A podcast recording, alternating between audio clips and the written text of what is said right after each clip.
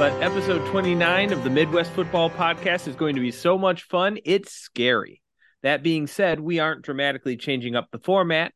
We're still bringing you insightful analysis of the NFL's upper Midwestern teams the Bears, Bengals, Browns, Colts, Lions, Packers, Steelers, and Vikings.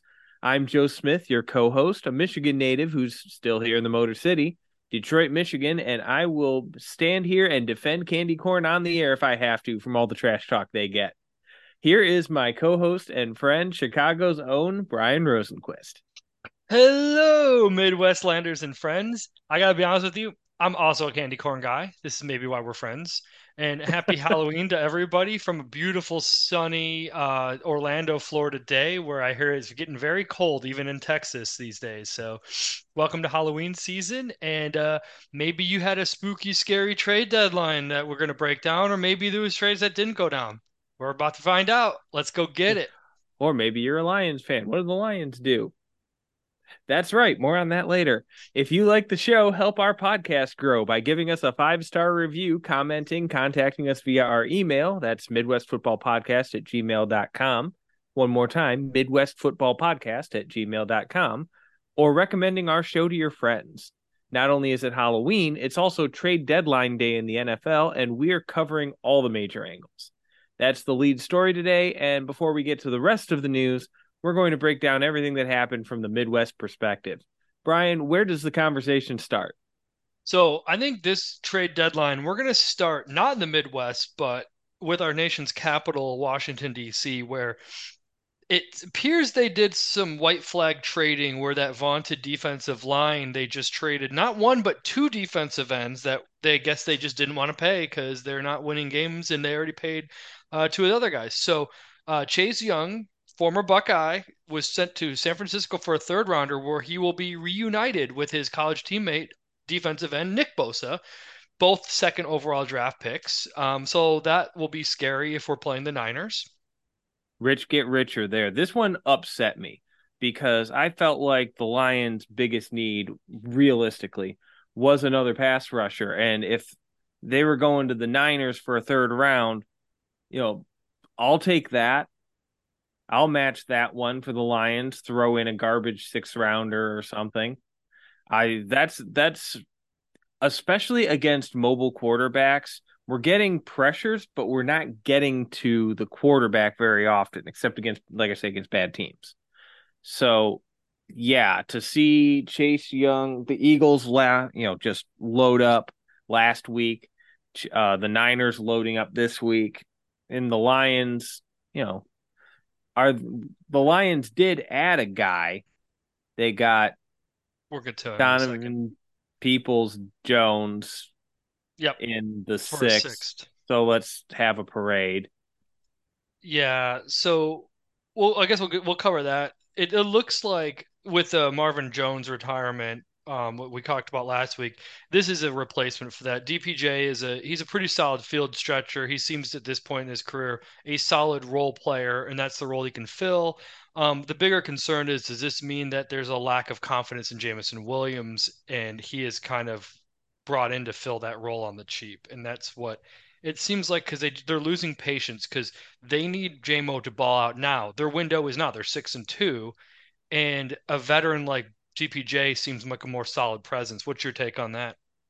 My take on this is this is the Lions officially giving up on Jameson Williams. He was a disaster again last night on Monday Night Football. I think they threw him four or five passes. He had a drop. They gave him a handoff. Like two of his three plays that he got were complete disasters. The drops are everywhere. He sticks out like a sore thumb. Sore thumb. It's getting to the point that Goff, that uh, yeah, that Goff doesn't even want to throw him the ball because they know that it's probably going to be an incompletion, and now we're behind the chains. I mean, they say targets are earned, so if you actively want to avoid throwing the ball to you, it's kind of the same corollary, just the opposite direction. So I think that I personally think that was a nice savvy move that goes under the radar uh, that might matter more to a contender that people don't think about. Obviously, the Niners, who had a great defensive line last year, added Javon Hargrave in the offseason and now just added Chase Young at the deadline, that is scary. Like you said, Rich get richer. Now, the other trade for, involving a Washington defensive end kind of shocked me because there were rumors of Chase Young to Chicago all year, including Wikipedia getting his uh, uh, ch- someone in Wikipedia changed his profile picture to wearing a Bears jersey. And he ended up going to the Niners, and his teammate Montez Sweat was shipped to Chicago for a second round. Ryan Poles loves trading those second rounders at the deadline. Uh, the uh, I would argue the worst move he ever made, and uh, and he's made a lot of good ones, was the second rounder for Chase Claypool. Now, it's interesting because draft capital wise and pedigree, Chase Young has a higher ceiling than Sweat, in my opinion. But Sweat has been a very good defensive end throughout his career, and I think at, on a high level, this was a really good move because, like your Lions, the Bears needed someone across from uh, Yannick Ngakoue. I think that defensive end was the biggest glaring need, unless you consider quarterback, which the Bears have always needed a quarterback for the last hundred years. So I'm not even going to bother with that uh, sentiment. Um, so I think that fills a need.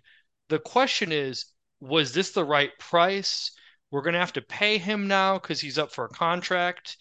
And does or this just franchise the, him? Or franchise him, but does this fit the Bears timeline?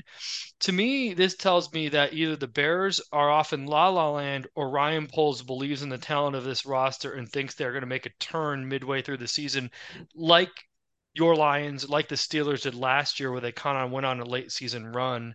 Uh, because right now, that pick is a top three in the second round. That's very lot to give up considering Chase Young basically went for a bottom of the third round pick almost two rounds later. And I think if you ask the average fan, most would think Chase Young's a better player than Montez Sweat, despite the fact that Chase Young's been injured in and out of the lineup most of his career and Sweat's been very productive. He just doesn't have the draft pedigree. Yeah, that's where I was going with it is Montez, to me, this jumped out at me as a "what are you doing" trade for Chicago, not because of the player. The I think that it's it's an excellent player that does indeed fill a need that Chicago has, not for the price. I think a second round pick is legitimate for a player with Montez Sweat's ability. What threw me is, you know, sort of a don't they realize they're third in the draft order right now. I mean, it's one thing if we won three of the last four and beat the Chargers or something Sunday night, and you're like, okay, okay, we got a chance. You know, Kirk Cousins is out for the season. More on that later. You know, but like they didn't. They're two and six. They're third in the draft order. Like I, I don't know what they were doing, but he's still fairly young. He's hitting his prime. But go on. Yeah, this this is telling me that the general manager, coach, or both is feeling heat because this is the kind of move that you make to put on immediate wins because you're afraid for your job. Well, to me, this puts Eberflus right in the crosshairs because they have given him a complete rehaul on defense. And the Bears defense hasn't been good outside of like the Raiders who just can't move the ball. And he has all the talent in the world to make a good defense. He needs to make the defense good. Screw what we're talking about, Justin Fields or T- Tyson Bagent. The defense needs to come through at this point, in my opinion. There's no there's no excuses. They've they've upgraded literally tons of investment linebacker. Defensive back has tons of second round and higher cal you know um, pedigree guys thrown them in the last couple of years. The yeah. defensive end they they threw five defensive tackles and now Ngakoue and Montez Sweat. That to me, it's a complete rehaul the talent has been upgraded. Eberflus needs to uh, step up the game. And uh, in a related note, a trade that didn't happen was there's a lot of rumors Jaylon Johnson was on the trading block. Um, I don't think he ever was, to be honest. I thought it was posturing by his uh, agent to get him paid. And I'll just weigh in on this as a Bears fan. And uh, it, I think if you're the Bears, this could backfire because I think what they want to do is Jaylon Johnson is worth the extension big money. He's been one of the best Bears defensive players for the last four years. The question is, how good are the rookies? Because they the Bears have three or four young defensive backs, like first and second year guys that play that position, and they've shown flashes. So I think the Bears are trying to drag out the extension as long as possible to get a better evaluation on the guys that might replace him. Now, when you bring in Montez Sweat, if the pass rush is good, Jaylon Johnson's going to look a whole lot better down the stretch, and it's going to backfire, and the Bears are going to pay him more money. So, I mean, that's a good problem to have. Let's be honest. But right. do you have any thoughts on that? Because to me, that's what it seems like. The Bears are trying to drag it out, and um, the agents posturing with the trade demands. Yeah, uh, probably. I mean, that the one that uh, I was hearing rumors of that I was surprised. Well, not really surprised, but that probably wasn't actually available mm-hmm. was Daniel Hunter for the Vikings. Oh, Danielle Hunter. Yeah. Danielle Hunter. Another premier pass rusher that, you know, from all appearances, it looks like Minnesota's season's over without well, uh, Kirk Cousins, but they're acting like they want to rebuild. So more on that because that's what's interesting. Because Minnesota, we'll get to the next trade, is in a tough spot. Um, there was a lot, you know, like you said, Danielle Hunter was on the trade block a lot, but I think their three-game winning streak without Justin Jefferson put them square in the middle of a bye week, uh, not bye week, um, wild card playoff race. Teams that are trying to win a wild card rarely ever tank. This isn't like basketball where a team on the bubble might decide it's better to get in the lottery and try to get the number one overall pick teams that are fighting for six or seventh don't try to tank from the 20th spot to the 15th, you know, or 10th. But once they got to four and four, they got in a tough spot where now you got the defense has been clicking. Hunter's been a big part of that. And then Cousins goes down. This is the worst time. If Cousins went down before the three game winning streak, this is an easy, let's shut this down. is an easy tear down. Yeah, shut down Jefferson for the rest of the season and let's and, and trade Daniel Hunter. But because they won the last three games, through in the middle of the playoff race, so instead they kind of pivoted and they did a low risk move where they traded for Josh Dobbs for the Arizona for at plus a seventh for a measly price of a six. They basically took uh middle to late, hopefully for them, uh six rounder, and then traded to Josh for Josh Dobbs and a high seventh round pick not bad in my opinion, especially for a guy who's literally come in to a new team in Arizona and Tennessee the last couple of years and took over the starting job within a week.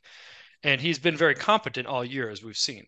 Um, I thought it was weird the way Arizona handled it because they benched him, announced that they were going to go with Clayton Tune or Kyler Murray, and I and I texted one of my buddies and I said uh, Kevin and I said, why not just trade him to Minnesota? well, apparently they did, but Apparently, that's why they were going with the other guy. Yeah, exactly. So it was. So I think that trade was already done because it feel it would be it would be weird to bench him and lower his trade value and then trade him. You know. Right. So I think that was already in the mid. So do you think that he can help salvage their season? I don't think they're a Super Bowl contender, but they're still in the playoff race. I think. well, think. define salvage their season. Can I mean, they make the playoffs as a seventh or sixth seed? I mean, it's maybe possible. I really don't think so. I mean, it kind of to me shows that this is a team that still doesn't understand how good Kirk Cousins actually is. And I think Cousins was having his best year, to be honest. So that was a shame. Um, we don't have any injury news, but he it is confirmed he tore his Achilles and is out for the season. And let's be honest, based on the stuff we saw in the offseason about the GM wanting a rookie qu- contract quarterback, I think we might have seen Kirk Cousins' last snap as a Viking, which is a shame because he was really good this year, in my opinion. Yeah, he was. I've got the stats actually. At the time he went down, first in the NFL in passing yards, second in the NFL in touchdowns, third in the NFL in quarterback rating. Yeah, that's pretty above average. yeah, that yeah, you, really good. Yeah, you'll replace I mean, that with Dobbs, I'm sure who, for as good as he looked in Arizona, I think a lot of it is we expected him to be a dumpster fire, but he was just out of the bottom five of quarterbacks. Like he's competent, but I, I don't think he's going to save Minnesota's season. But at four and four, I, I'm not going to break down the uh, playoff race, but there's an outside chance. But we'll get to them more later when we do the uh, breakdowns of the games and everything. Exactly. We'll worry about that there. Yeah. So, shall we move on to uh, the next topic? Is there an update on the Michigan derangement syndrome? Yes, it has been, in a way, hilarious and a way infuriating to listen to all of the Michigan people calling into local talk radio to try to defend, diminish, and otherwise excuse the Michigan cheating scandal. I'm not going to go into the weeds on this because we talked about it a very long time last week. And basically, it boils down to this we've got, you know, all the way down to footage of Stalions on the sideline for what was it, was like a bowling green game against to scout Michigan State. He was on the bowling green sideline, like right next to their coach. So, I mean, absolutely nailed to the wall. The larger question is who, if anybody, is going to actually do anything about it? Knowing that the decision makers in college football are some of the biggest scumbags in the world, they like money. That's that's a legitimate question. Like, I do I think the Big Ten is quietly hoping for Penn State, Mich- oh, Penn State or Ohio State, or both to beat Michigan and take them off the hook? Sure, but what if Michigan's the only undefeated team in the Big Ten? I don't think anything happens. Now, the NCAA might vacate the wins later, but, you know, that may or may not matter to you if you're a Michigan fan.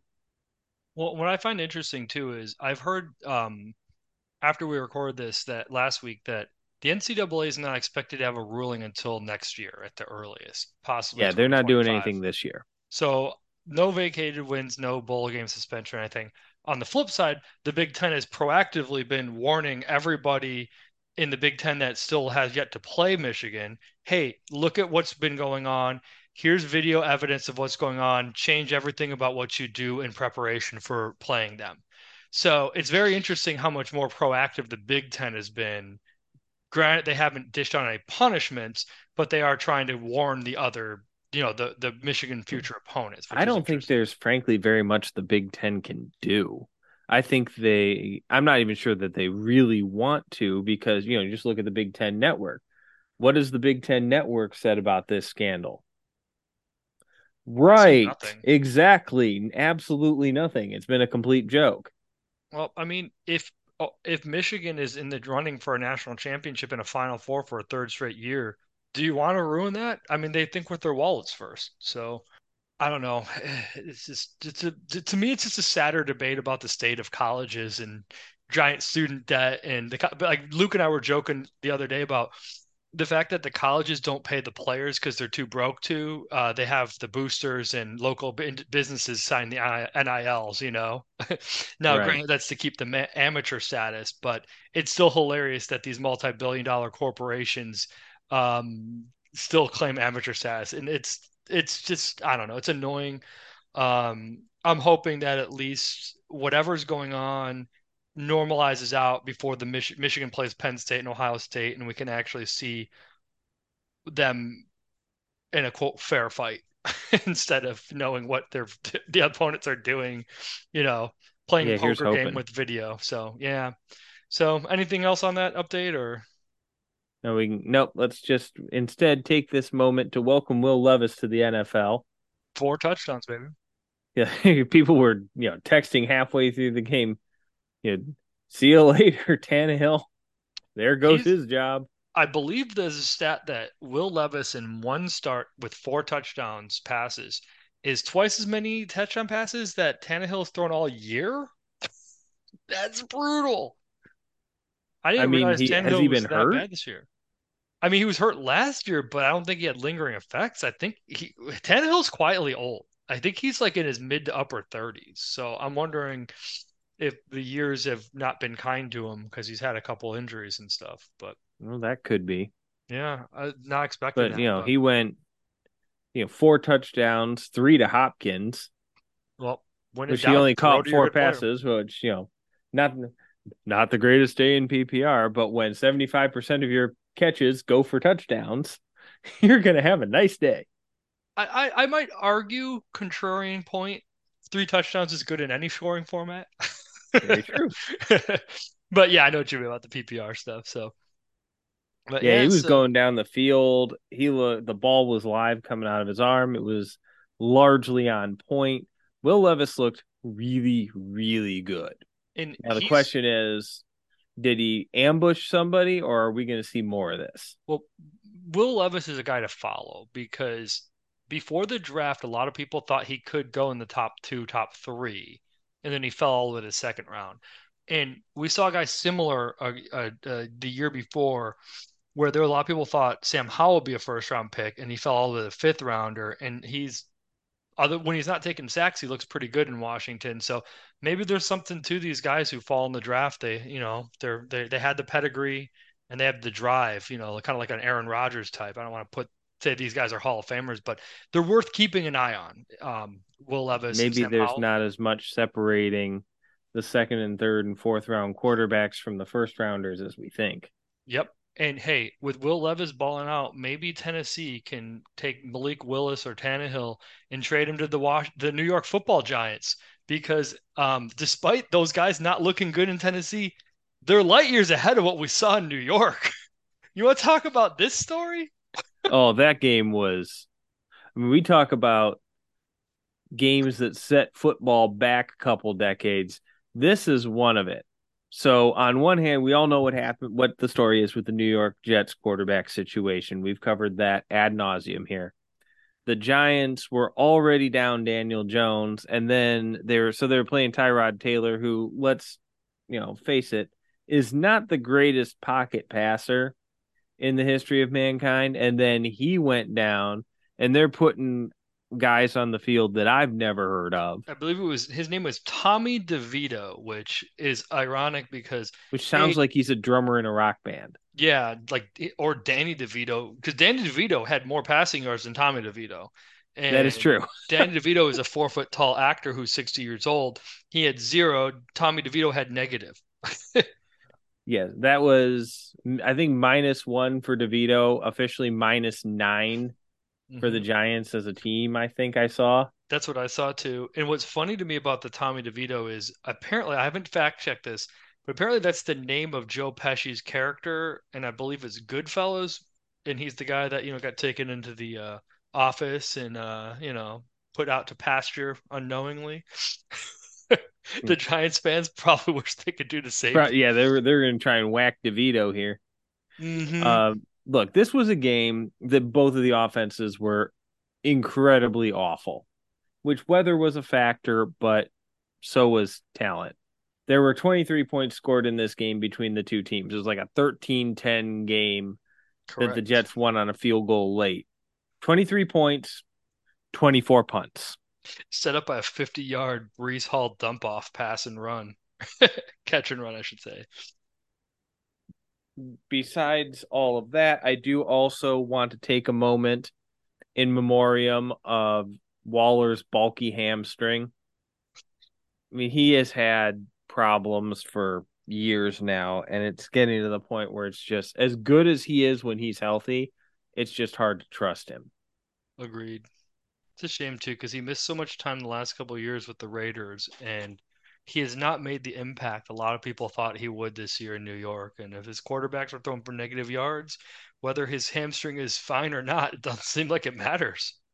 Yeah, he, could have two fantastic hamstrings, and on this offense, he's not doing much. They've just fallen off the planet. And, and to tie a bow off on this game, you mentioned 10 to 13 that's 23 points in this game for eh, which was less than the punts. They had 24 punts. I don't know if that's a record, but that seems like a lot and it seems like a really boring game to watch. Yes. I've seen yeah, I've seen Broadway dances with less kicking. that was nice. the entire offense for both sides. One, two, three, kick. One, two, three, kick. One, two, three, kick. Oh man. Well, shall we uh get yeah, on? let's let's get on let's get on let's get um, to the games that we actually want to cover here. Yeah, I was, well i was gonna say speaking of teams that one two three kick uh i yeah. think our next game is gonna be the steelers. Tease. Go on. Yep. Join the conversation with midwest football podcast at gmail.com send us an email a complaint. Tell us we're brilliant. Tell us we're morons. Tell us that michigan has a has a well-deserved loophole whatever floats your boat. But Midwest Football Podcast at gmail.com is the way for you to get on the show. But on to the early games for week eight, Sunday, the one o'clock game, starting with a very uh, lively Jaguars at Steelers game. There's raining off and on throughout, and it was just an abomination of the officials to start with, on top of all of the other crazy things that were happening in this game.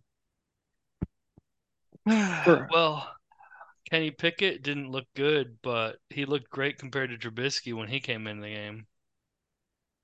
Well, Kenny Pickett got hurt. More on that in a little bit. The star of the game for Pittsburgh offensively was definitely Diontae Johnson.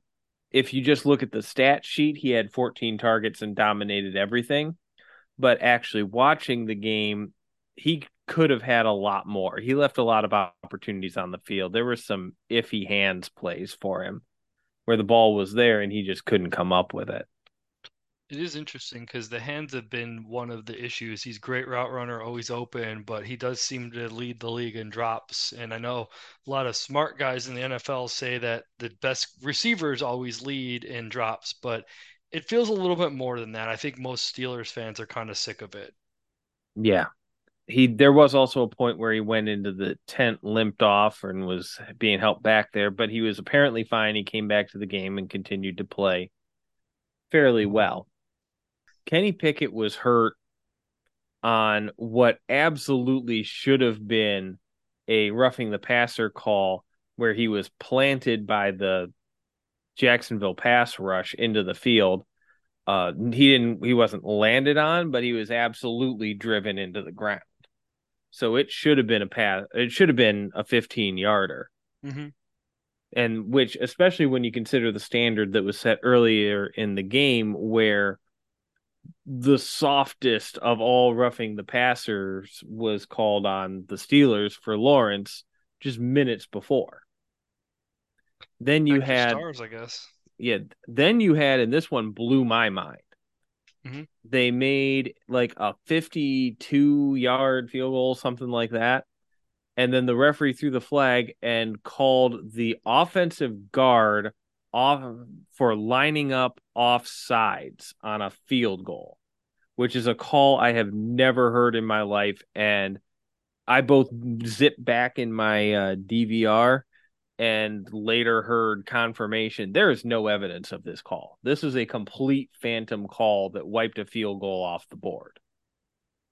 Was all the yeah. money on Pittsburgh to win or something? Going back I don't know, Vegas, dude. Uh, I know I know Tomlin went livid. I know Diontae came right out after the game and said, "Yeah, the officials wanted Jacksonville to win. They got every little call." Wow. I mean, that was a quote from Diontae Johnson, which you know he's going to get hammered. So he's going to mm-hmm. be poorer. Just, yeah. mm-hmm. But was he wrong? I don't think so. Not with those kinds of calls. Mm-hmm. And yeah, it made it worse because the the the roughing the passer that should have been called on Jacksonville against Kenny Pickett was the play that not Pickett out of the game. Yeah, that's pretty brutal when it's not even a penalty when it's clearly a cheap shot at least. It was very rough.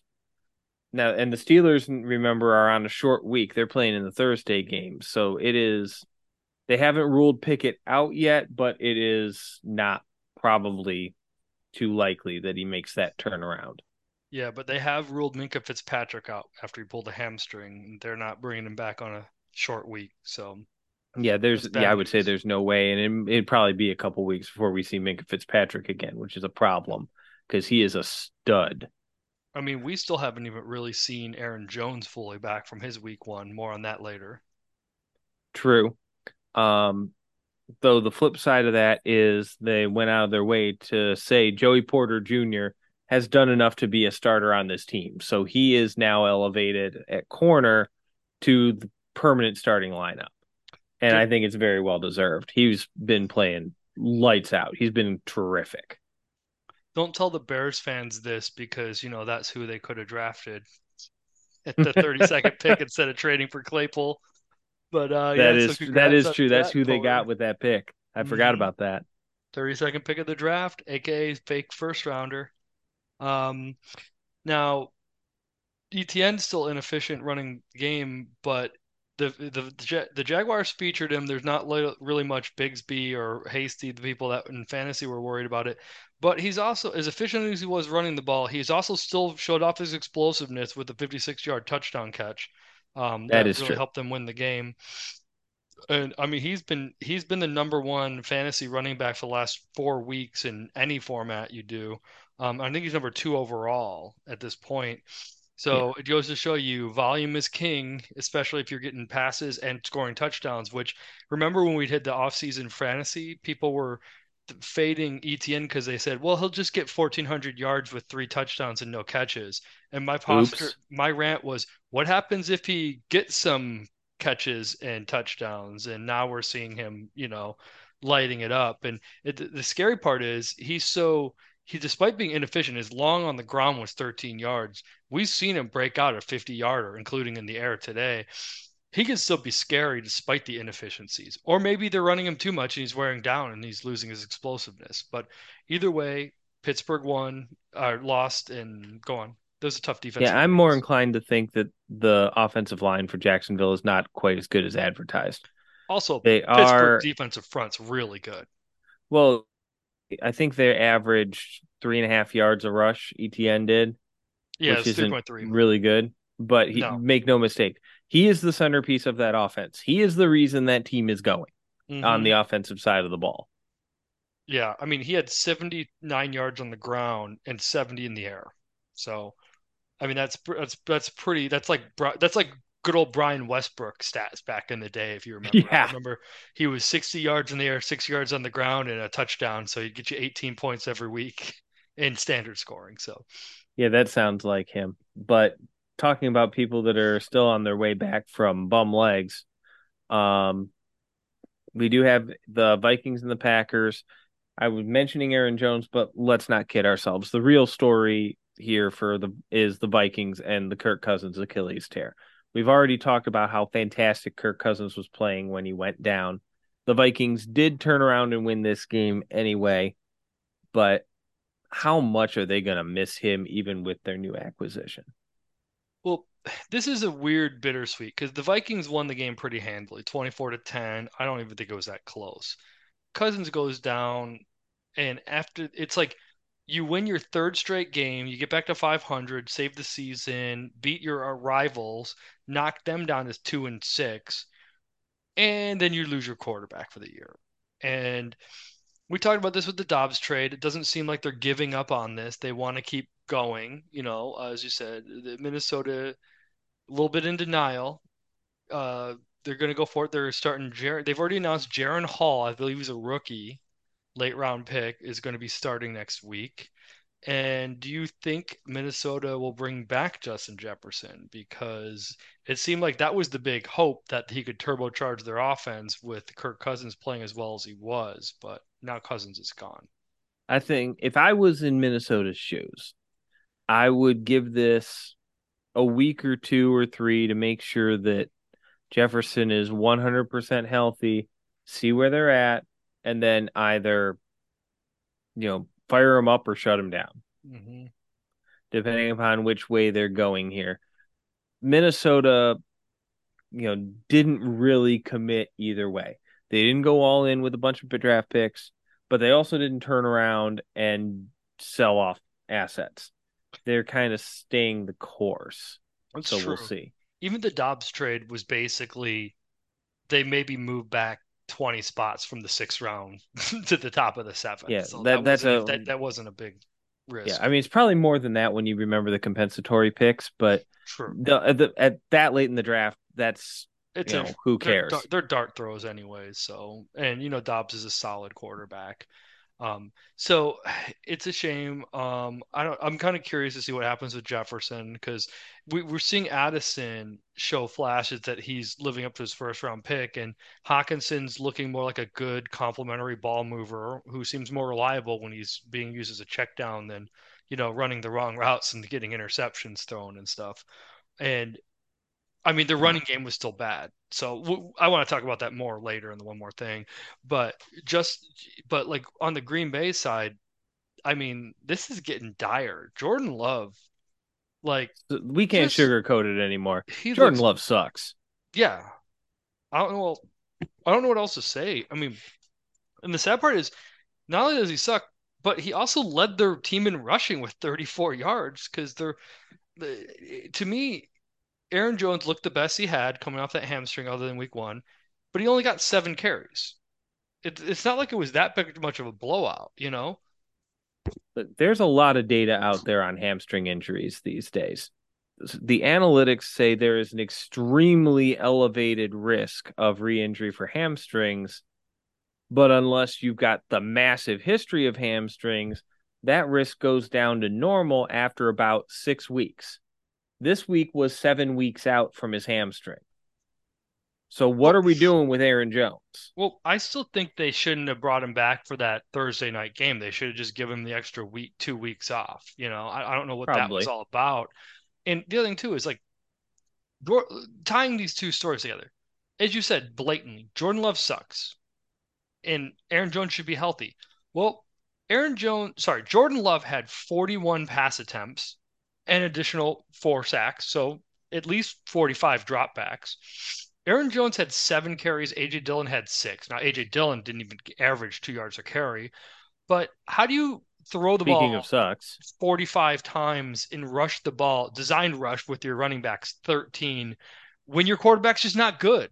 Like you, you have to lean on the running game and give them a chance to succeed. It's just and when you are at worst down two scores, they were never out of the game enough to abandon the running game, in my opinion and that might be on a little bit of the coaching too.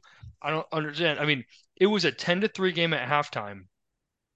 So you're not you shouldn't have been abandoning the run that much, especially when your quarterback's not good. It's one thing, I'm not saying pound the rock, but like we're kind of seeing this with the you know back to the Giants game.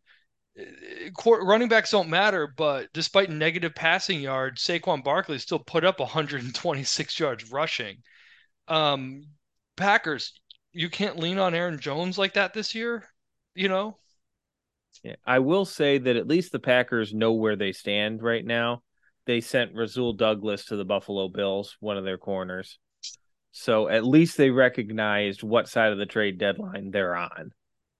Well, that's true. And the other thing too is like that's one of those things where they still got Jaire Alexander and I know Eric Stokes was a first round pick. So they still got guys there. So I think that was a really good call on their part, whether the deal works out or not. It, it for a third two rounder, and six, two and six, go get a third rounder.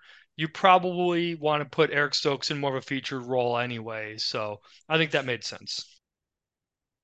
Yeah, I I liked the trade. Same. Um, so um, they had got. I mean, they did have some big hits in the secondary. Darnell Savage and Eric Stokes on injured reserve. Oh, Stokes, um, on injured reserve, so they're not featuring him. yeah, the trade. Um, my apologies. The the fans are gonna hate it because the guy was absolutely, you know, like the heart of the defensive side. He was a leader, and you hate to trade those guys away but this they need to get picks because they need to rebuild this team. Mm-hmm. And it may and and this rebuild may involve trading up into the top of the first round for a quarterback. Because I'm at this point it's getting harder and harder to justify keeping love beyond this year. Yeah. And um and just apologies, they're not two and six, they're two and five. I forgot they had a bye week, so it's not quote as dire, but they're still a two win team. Right and one of those was against the Bears, so they're really a one-win team. But uh, shall we move on to the next game on the list? Absolutely. Getting into the uh, oh wait, no, we got one more here. The Saints and the Colts. It started out looking like a really good game, and then the Saints pulled away pretty handily in the second half. Huge day for Kamara. Another, you know, he similar to uh, the ETN. He had you know 50 yards on the ground, 50 yards in the air, and a touchdown on each. Um, another big game for Taysom Hill, who had two touchdowns on the ground and 60 yards, but he's also been getting pass attempts thrown his way 14, one catch, and another completion for 44 yards.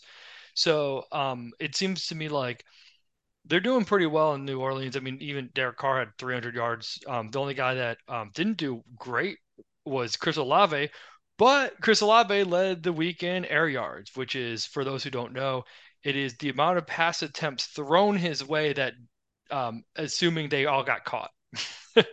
so apparently they cannot connect downfield, but they tried.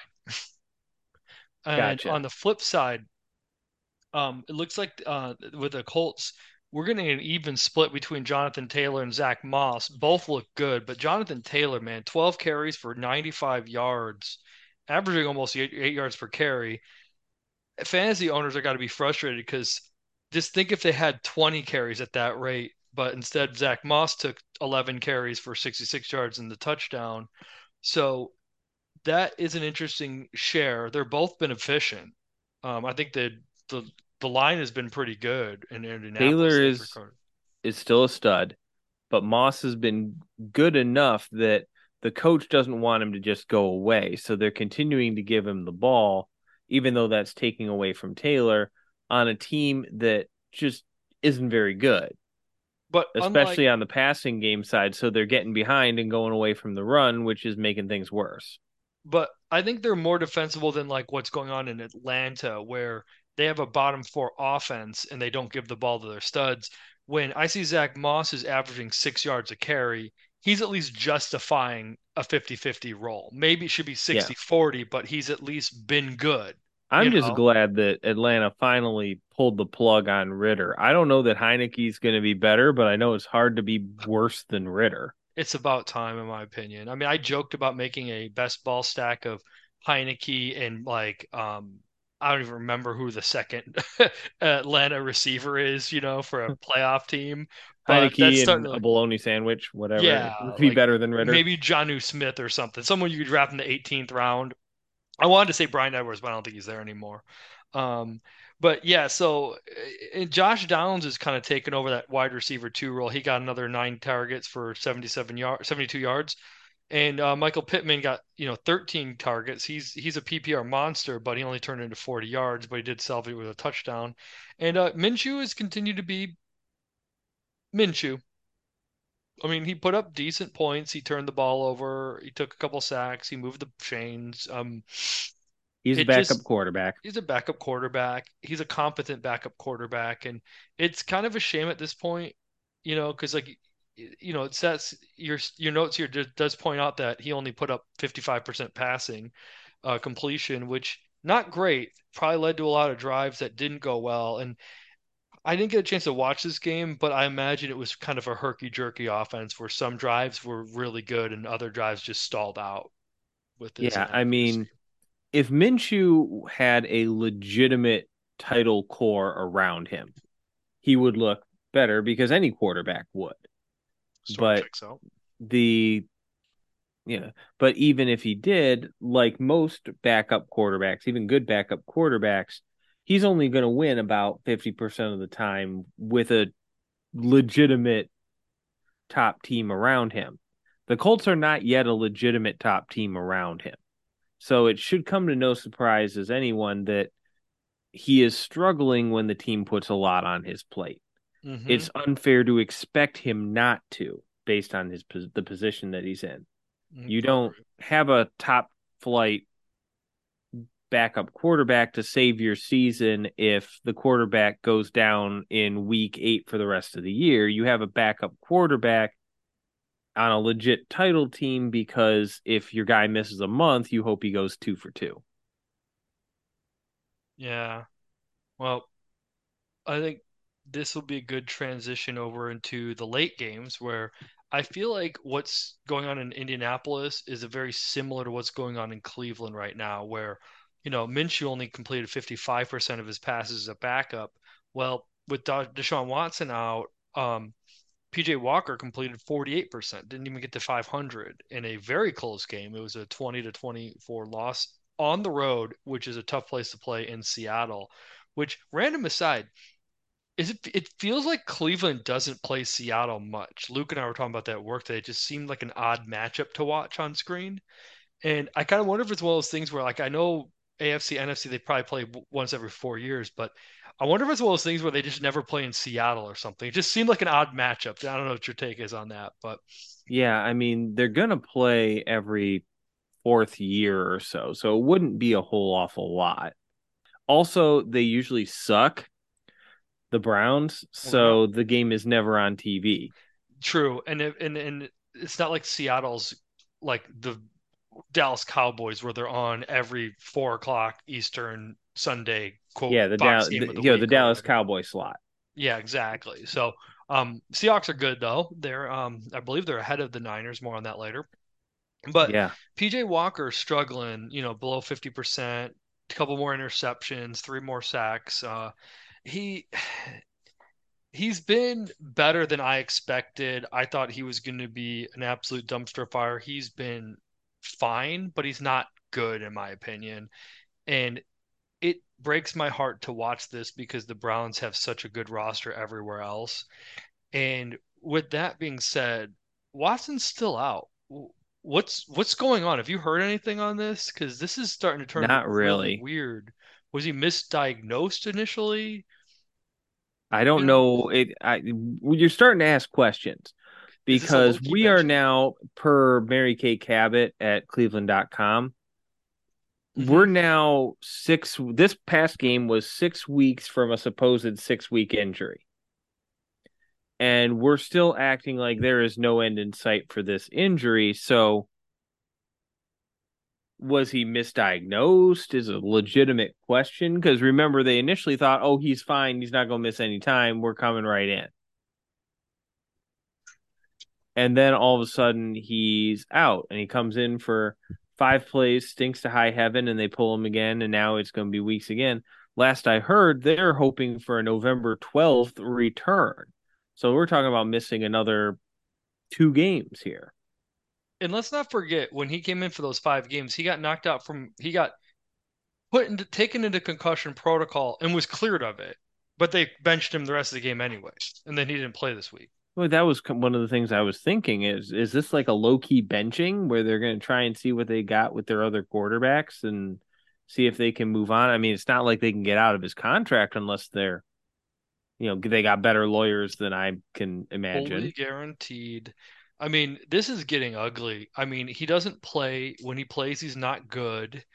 If they had a quarterback, they would be a really elite playoff contender. They don't. Um, and they gave up so much money, so much capital for this guy, and he, he still has all the off seasons, you know, off the field issues looming over his head. And this is just getting concerning, for lack of better word. But and uh, another depressing note, we know um, Kareem uh, Nick Chubb has been out. Now they brought back Kareem Hunt. So what's your take on the uh, running back situation that's going on in Cleveland? Every week, Kareem Hunt is taking a little bit more of the work, and Ford is taking a little bit less. We've got the point now where the carries, before you even start getting into the passing game, where Kareem Hunt get does a lot of his best work Mm-hmm. The carries were, are about 14 to 9. So we're already getting to the point where it's 3 to 2 in favor of Kareem Hunt. Ford is now, I would say, clearly the backup. Now, I have a caveat on this, though, because I, I think this is an interesting situation to talk about because you are right with all that. But Ford got injured last week, and I'm actually surprised to see he even played this week. Oh yeah, that's a good point. And the other thing that's interesting is this is turning into a three-headed committee because in between them, Pierre Strong had 10 carries, plus he had another catch for 41 yards. So now this Pierre Strong late round um, South Dakota State uh, product who was cut by New England a couple years ago, he's he's sticking his neck in there and turning into a three-way committee where it's 14, 10, and 9. And it, Hunt, mm. Ford, and Strong all had one catch, total of four targets combined. So it's very interesting. Like as a fantasy owner, it's getting frustrating. But I do agree the trend it is trending. Kareem Hunt's carries have been going up. The question is, is it because he's earning it or is it because Ford is on a snap count? Now it's interesting to me that Ford even played if he was so close to not playing and still got seven carries average they all average about four yards per carry so none of them really stood yeah, out i think this is one of those jobs where if they can get 10 carries out of him they're going to do it first because they're the browns and mm-hmm. they never think beyond what this game uh, which is a terrible thing to say, but you know, look at the players they've run into the ground or run off or traded and gave up on that turned out to be, you know, unfortunately, teams that have a track record of not great decisions usually continue to make not great decisions. So I think they're just looking at this and saying, "Our we don't have a quarterback right now. If we can get another ten carries out of this guy, then that's ten less times we have to drop back." On the flip side, though, when I see 14, 10, and 9 carries with a backup quarterback that's struggling, and then I hop over to the Green Bay stat line where we talked about earlier with seven, right. six. Maybe Green Bay should be running the ball more and maybe getting a third running back involved if they're not if they don't trust uh, the hamstring for Aaron Jones and AJ Dillon's not playing well. So it's an interesting situation. I'll be curious to monitor the, that further moving forward because Ford looked good early on, but you said like Hunt's carving out more role, and it'll be interesting to see if it's injury related or if Hunt's just got the trust. It's I do want to emphasize though for the Browns, the defense looked fine here. This they only gave up 24 points on the road to a well above average NFL offense that has a ton of weapons to try and lock down. This is not the defense here. Myles Garrett was fine. He had, I think, a strip sack somewhere in there. It's And- this let's is a good defensive team that they just have to figure out the offense. Let's remember, this was a team that was winning with less than a minute to go in the game when Geno Smith connected with JSN, Jaxon Smith-Njigba for the go ahead touchdown with 44 seconds left in the game to go ahead by four. So it's not like Cleveland was out of it. I think their game plan was pretty good. They just did all they could with a backup quarterback on the road in a tough place to play in the Pacific Northwest. and not even a particularly good backup quarterback, as well as they're getting as much as they're getting out of him. Mm-hmm. And speaking of Ohio teams on the road in the Pacific Northwest, we had a slightly different outcome when the Bengals traveled out west to the 49ers, where Joe Burrow, coming off of the bye week, he looked fully healthy. I'm going to say. Uh, Yeah. Cincinnati pretty much steadily handled the uh, Super Bowl contender Super uh, San Francisco 49ers. Yeah, this one blew me away because from a game plan perspective, they acted completely different than they did before the bye. Before the bye, Cincinnati was almost totally a shotgun team, and it hurt their running game.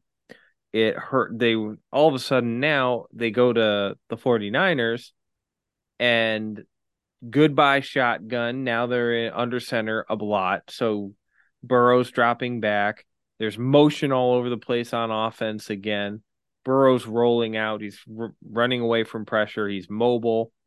And it was like somebody for a while turbocharged this offense. Now, San Francisco eventually caught up and it ended up being a closer, tight, you know, kind of game like you would expect, but it still feels like there's something wrong with the Niners defense here.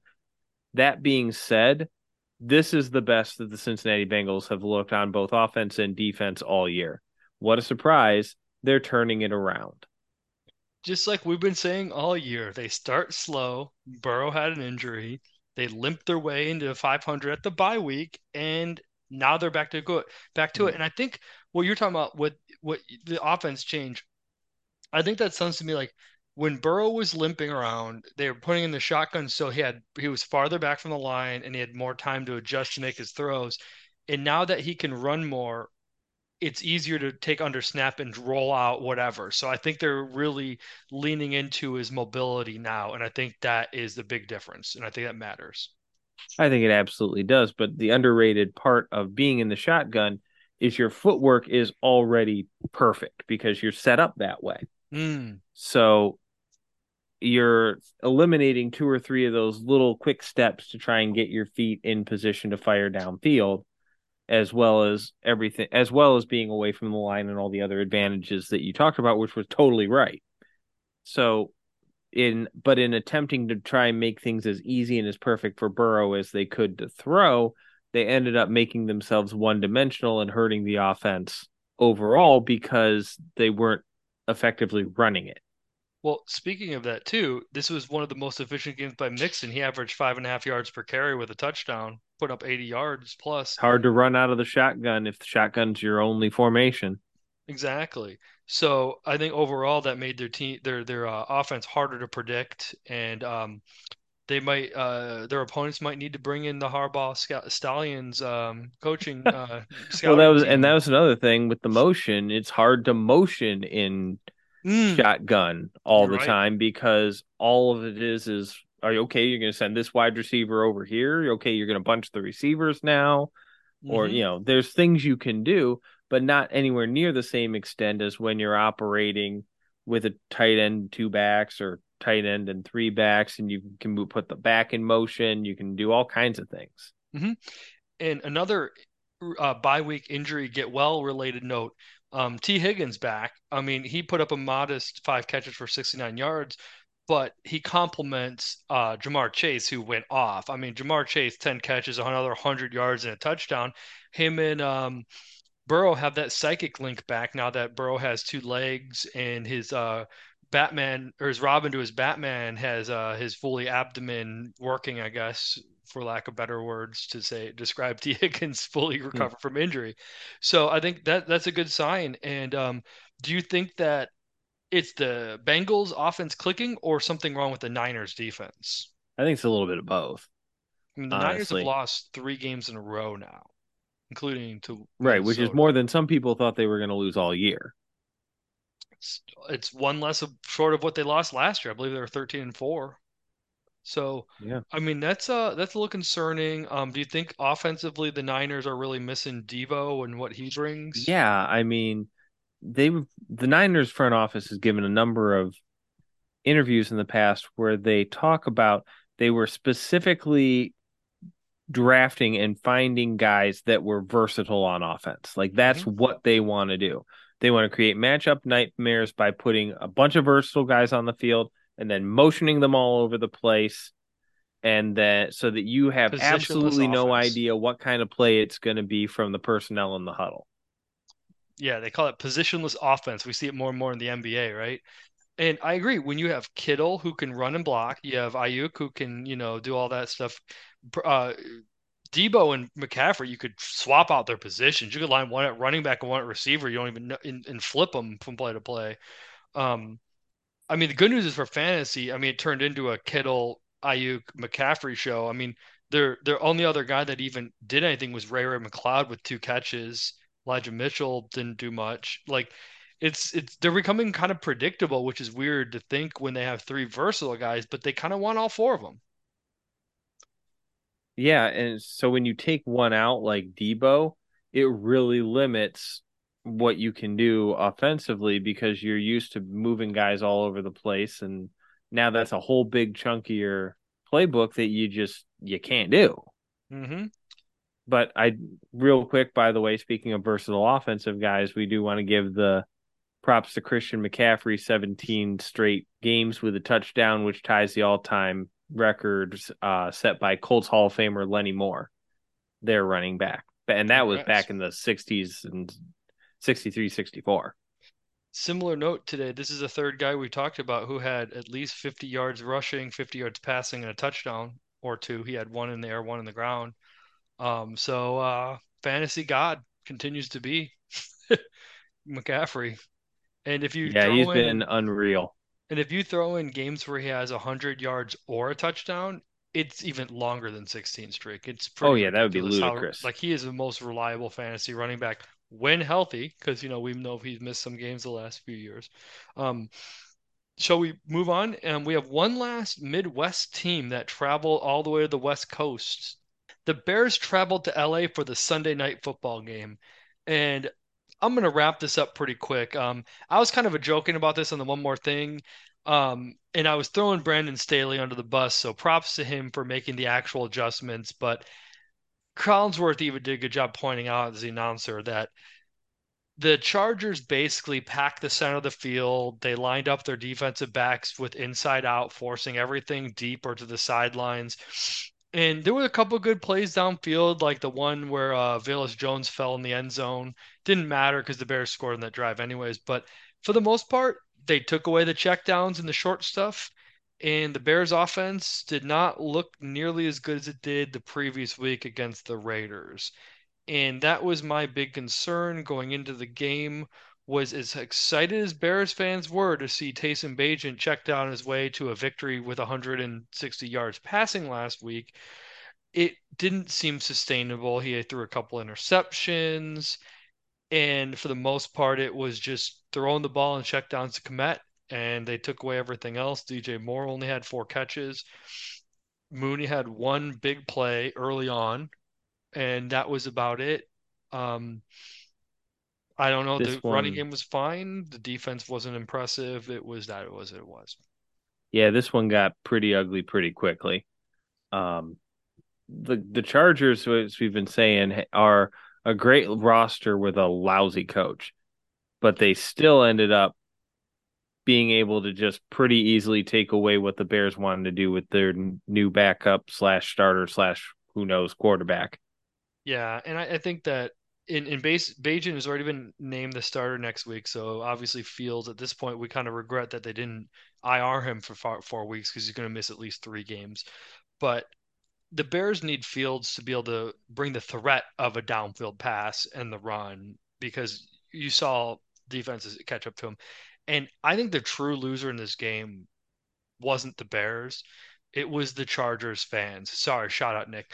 Um, because as you as Joe said just a second ago, the Chargers have a great roster and are poorly coached. The Chargers are going to continue limping on with Brandon Staley the rest of the season with his uninspired coaching. And the best thing that could have happened to Chargers was a changing of the guard, in my opinion. And we're not going to see that now that they're back to three and five. They're going to talk themselves into competing and riding out the rest of the year, and they'll probably be on their way to a six or seven win season. And I just feel bad for their fans because they deserve better. Yeah, I I second that emotion. And speaking of coaches that are kind of a bozo, on to the Raiders who were taking on the Lions in Monday Night Football in Ford Field, where Troy Aikman was getting comfortable in Detroit and started to talk about possibly the road to the Super Bowl running through Ford Field. That's something. Look, this was a game that was sloppy at first. Of course, being the Lions fan, I watched this one pretty carefully. But the Lions had complete control. They were still sloppy though. Like I said, they were fumbling the ball. They were making mental errors here and there and they just they kept the Raiders in it. So, talking to a friend of the podcast, Tony, fellow Lions fan, and his wife was like, "Why are you so mad? The Lions are winning." And he's just his frustration was, "We should be winning by more." Like it was one of those, as you would call it, a defensive blowout where it never felt like the Raiders were in it, but for a 26 to 14 victory by the Lions, it felt like it should have been 40 to 14, but the Lions just couldn't finish drives. Well, And- 40 to 7. Four seven of it was a pick six from Goff that I'm still trying to figure out if he was trying to throw the ball away or it was just the stupidest decision in the history of stupid decisions. Yeah, and that was kind of rough and, and disconcerting because they settled for a lot of Riley Patterson field goals, despite their defense setting him up with short field time and time again. Four out of five. Yeah. And um, you know, the good news is Gibbs looked good. I think would you call this a breakout game for him? Because I feel like I put up absolutely would. He looked like a stud, dude. he, had, He was he looked like the 150 best thing going on with this offense. Yeah, 150 yards on the ground and a touchdown and another 37 in the air. This is what you hope for when they drafted him in the first round. And I think, you know, poor David Montgomery fantasy owners, their window to sell him might have gone because I think Gibbs is legit. And I think with his capital, draft capital, and his production, I think he's here to stay. Knock on wood. I think that might be a little bit premature. Uh, this is a team that and a management that really, especially the coaching staff, falls in love with particular players, and they're going to keep using them. Case in point, Alex Anzalone. But Hey, Anzalone had some good plays this game. I think he had a couple picks. I, I'm not double checking, but I heard his name flash a couple times on Monday night. Um, other good news was, you know, Amon-Ra St. Brown, who he had his lone mini Jordan flu game where he had six catches on nine targets for 100 yards, 108 yards. A little bit better than whatever Mahomes flu game was because he was awful. We don't cover that. We don't need to talk about that other than my poor co-host who had negative one fantasy points on Mahomes, but still pulled off the victory. Congratulations in Yeah. our league. And In- uh, yeah, in our yeah, in football, the only thing you want negative is a medical scan. Yes. And uh, Sam LaPorta continued to be the best, best complimentary receiver, catching eight of his 10 targets for 57 yards and a touchdown. But he broke a lot of hearts by dropping a touchdown at the end of the game that resulted in Riley Patterson's missed field goal attempt. Um, that's another one that could have been even bigger. Not that um, one guy in one of my leagues was complaining about losing by 0.1 because of that drop. I might have lost one of my leagues because of it. I still think I would have lost anyways. So I'm not going to complain. I just like to see LaPorta, you know, getting eight catches a game. He's he is becoming one of the NFL's elite tight ends as a rookie. Halfway through his rookie season, I think LaPorta is probably a top five tight end right now. Not fantasy, LaPorta just is top 10. already having the best rookie tight end season. Like if he broke his Since leg in Ditka. practice, if he broke his leg in practice tomorrow, Mhm. God forbid, Yeah, then Sam LaPorta has already had the best rookie season by a Lions tight end in the history of the franchise. And this franchise goes back to the 30s. Yes. So I mean, props to that. And I think um we we covered Jameson Williams because with the uh D- Donovan Peoples Jones trade. I think we Yeah. don't need to beat that one down anymore. Um what do you Yeah. think is really helping? Because I feel like the the run defense has been pretty good. Josh Jacobs has held to 60 yards. And in general, the Lions defense has been pretty solid this year. Very underrated unit. When he, yeah, the defensive tackles, they don't get a whole lot of push on the pass rushing end, but they are good run stoppers. Mhm. So you've got that kind of clogging up the middle. You've got Aidan Hutchinson, super athletic. He can stop the run as well as the the pass. And but the secret sauce, I think, is Brian Branch.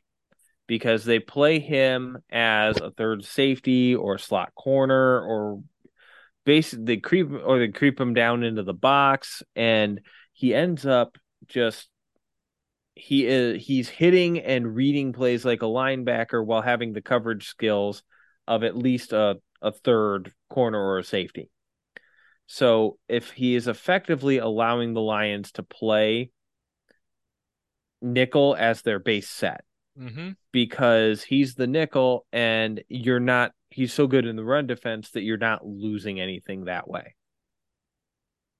It's kind of what you and it also creates the opportunity to misdirect with your defense a lot more. Like we were talking in the beginning of the year when Minnesota Mhm. and Pittsburgh were experimenting with three safety sets.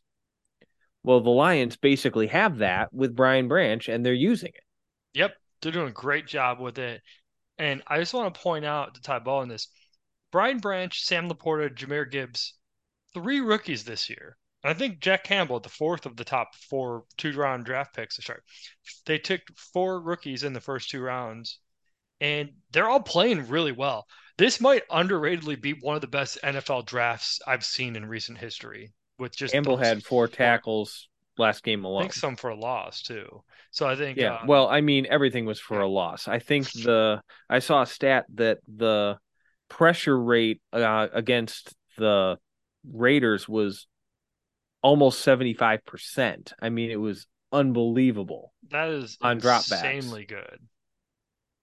Like Yeah. that's that's almost impossible. Yes, I'll agree. That's that's elite.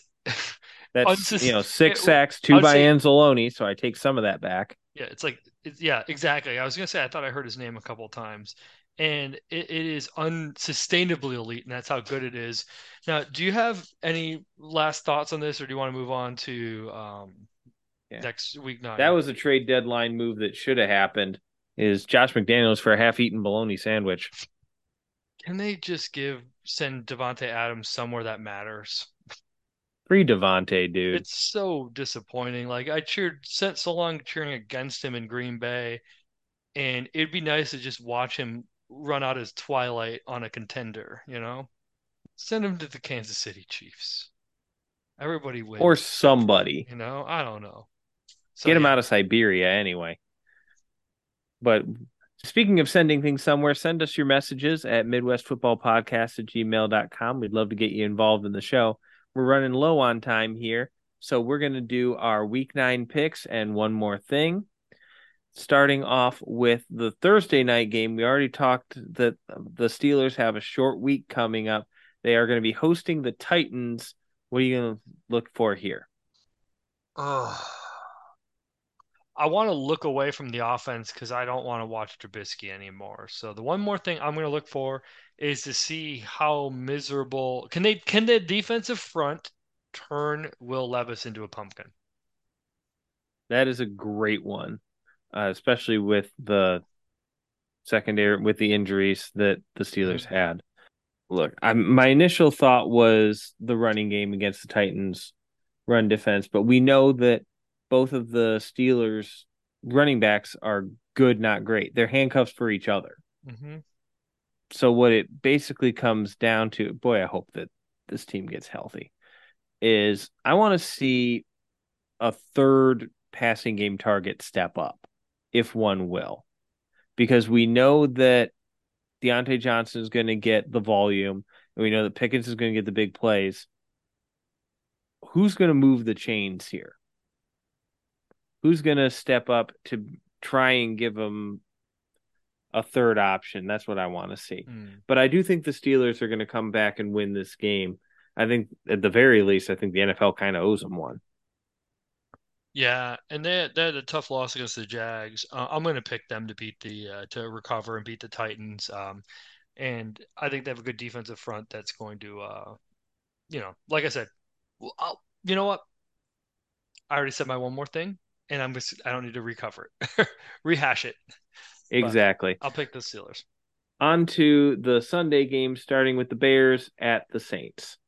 Mm. Mm.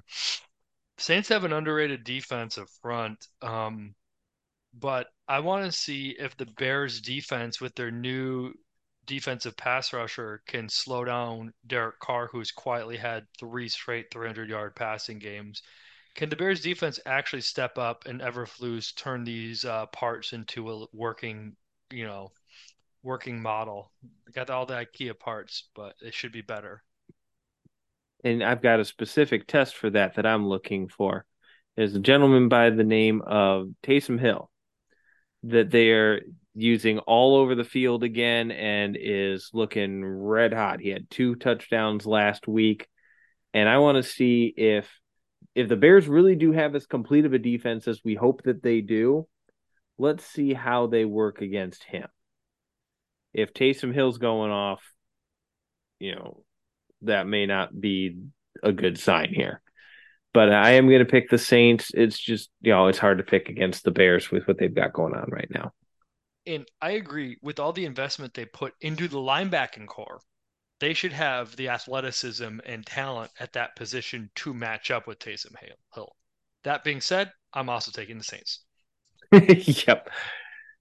The Cleveland Browns fly home this week, and they've got what should be, you hope would be, a get well game against the Arizona Cardinals.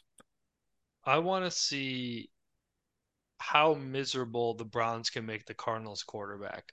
I don't know if it's going to be Kyler Murray on one leg rush back or if it's going to be late round rookie Clayton Tune, but the Browns defensive front should be able to dominate and win this game regardless of how their offense plays. Yeah. I th- I don't think much of Donovan Peoples Jones, but I am curious to see who, if anybody, is going to be the downfield threat in this offense. Nice the one. nice one. At least I think Peoples Jones only actually had like 90 some odd number passing or receiving yards so far this year. But at least the threat was there. Mm-hmm. I'll agree with that. You're you you take that away unless they've got somebody that we don't know about. You're just compressing the box. Uh, that being said, I still think the Browns just have too much talent for the Cardinals, so I'm picking the Browns here. I'm picking picking the Browns too.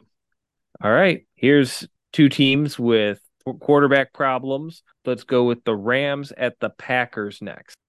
My one more thing is can the Packers even out the play call? Because I we talked about this earlier today. I think they should be leaning more on Aaron Jones and less on Jordan Love, and I want to see that happen because I think they have the talent to win games. I don't know why they're putting so much of their their hopes and dreams into the one of the arguably worst performing players on their team over the first half of the season. I hear that. Uh, I I would be slam dunk picking the Rams if Matt Stafford hadn't gotten hurt last week.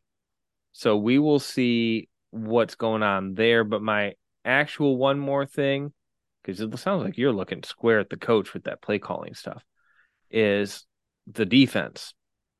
We've got a Rams team with, you know, possibly a backup or injured quarterback. We know their starting running back is still on IR. It's basically down to Cooper Kupp and the young receivers, Puka mainly. So, can they stop them? I would hope so. If the Packers don't win this one, I don't know how many games they're going to win. So, I am going to pick the Packers here. I guess I'm a sucker. I'll keep trying. So, essentially, I want to see how the Packers offensive coaching staff responds to Jordan Love. You want to see how the defense quarter uh Pat um, the defensive staff responds to whatever's going on with the quarterback on the other side of the field, whether it be Stetson Bennett or an injured Matt Stafford. I think that's a good one. Um, I'm I am going to take the Rams. I think the Rams have been frisky. I agree with you. It would be a slam dunk if Stafford was healthy, but I still think what I've seen out of the Rams has been better than what I've seen out of the Packers, at least at the quarterback position. Yeah. I I gotta go with you there. Yeah. Last one of the early games, we've got the Vikings who are still trying to win meaningful games at the Falcons, who have, I guess, both of them have turned the page on their quarterback for different reasons. So I don't. So I think the obvious one is I want to see what's going on at quarterback. We have Jaren Hall versus Taylor Heinicke although the Falcons claim they didn't bench um, Ridder and it was whatever. But I want to see how Jaren Hall does. I'll take the easy road out, and I just want to see if he has if he's good enough to hold off Josh Dobbs because we've seen Dobbs take over the starting role with very short weeks in the past, twice in the past. Um, so I think Hall has very limited chances to show he can be a starter in the NFL. It's not a this week thing, but over the course of the next couple weeks, we're going to see how much, if any, of a drop off there is, and that'll give us a clue of just how much this team miss is going to miss Kirk Cousins. Mm-hmm. But I'm looking at the defensive side of the ball here.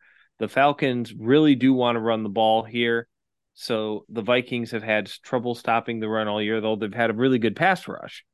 So I think that the matchup in an ideal world actually kind of favors the Falcons, but it's basically going to come down to who the better quarterback is. I'm picking the Vikings just because when you're hot, you're hot. I'm picking a Taylor Heinicke led Falcons. If not, I'm taking the Vikings. If it's back to Ridder.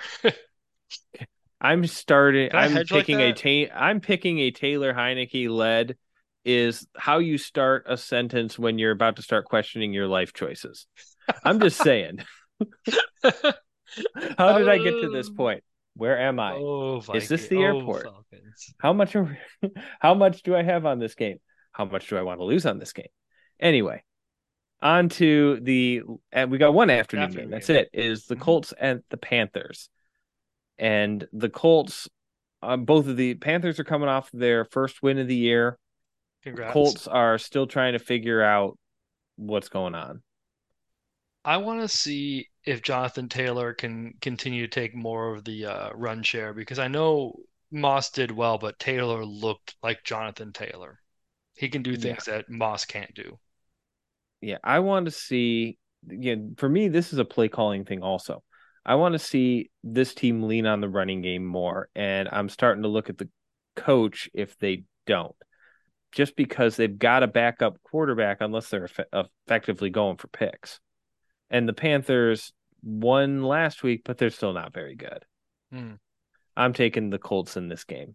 I'm taking under the belief that they're going to figure out a recipe that's going to maximize their success. I don't even need to qualify. I'm taking the Colts.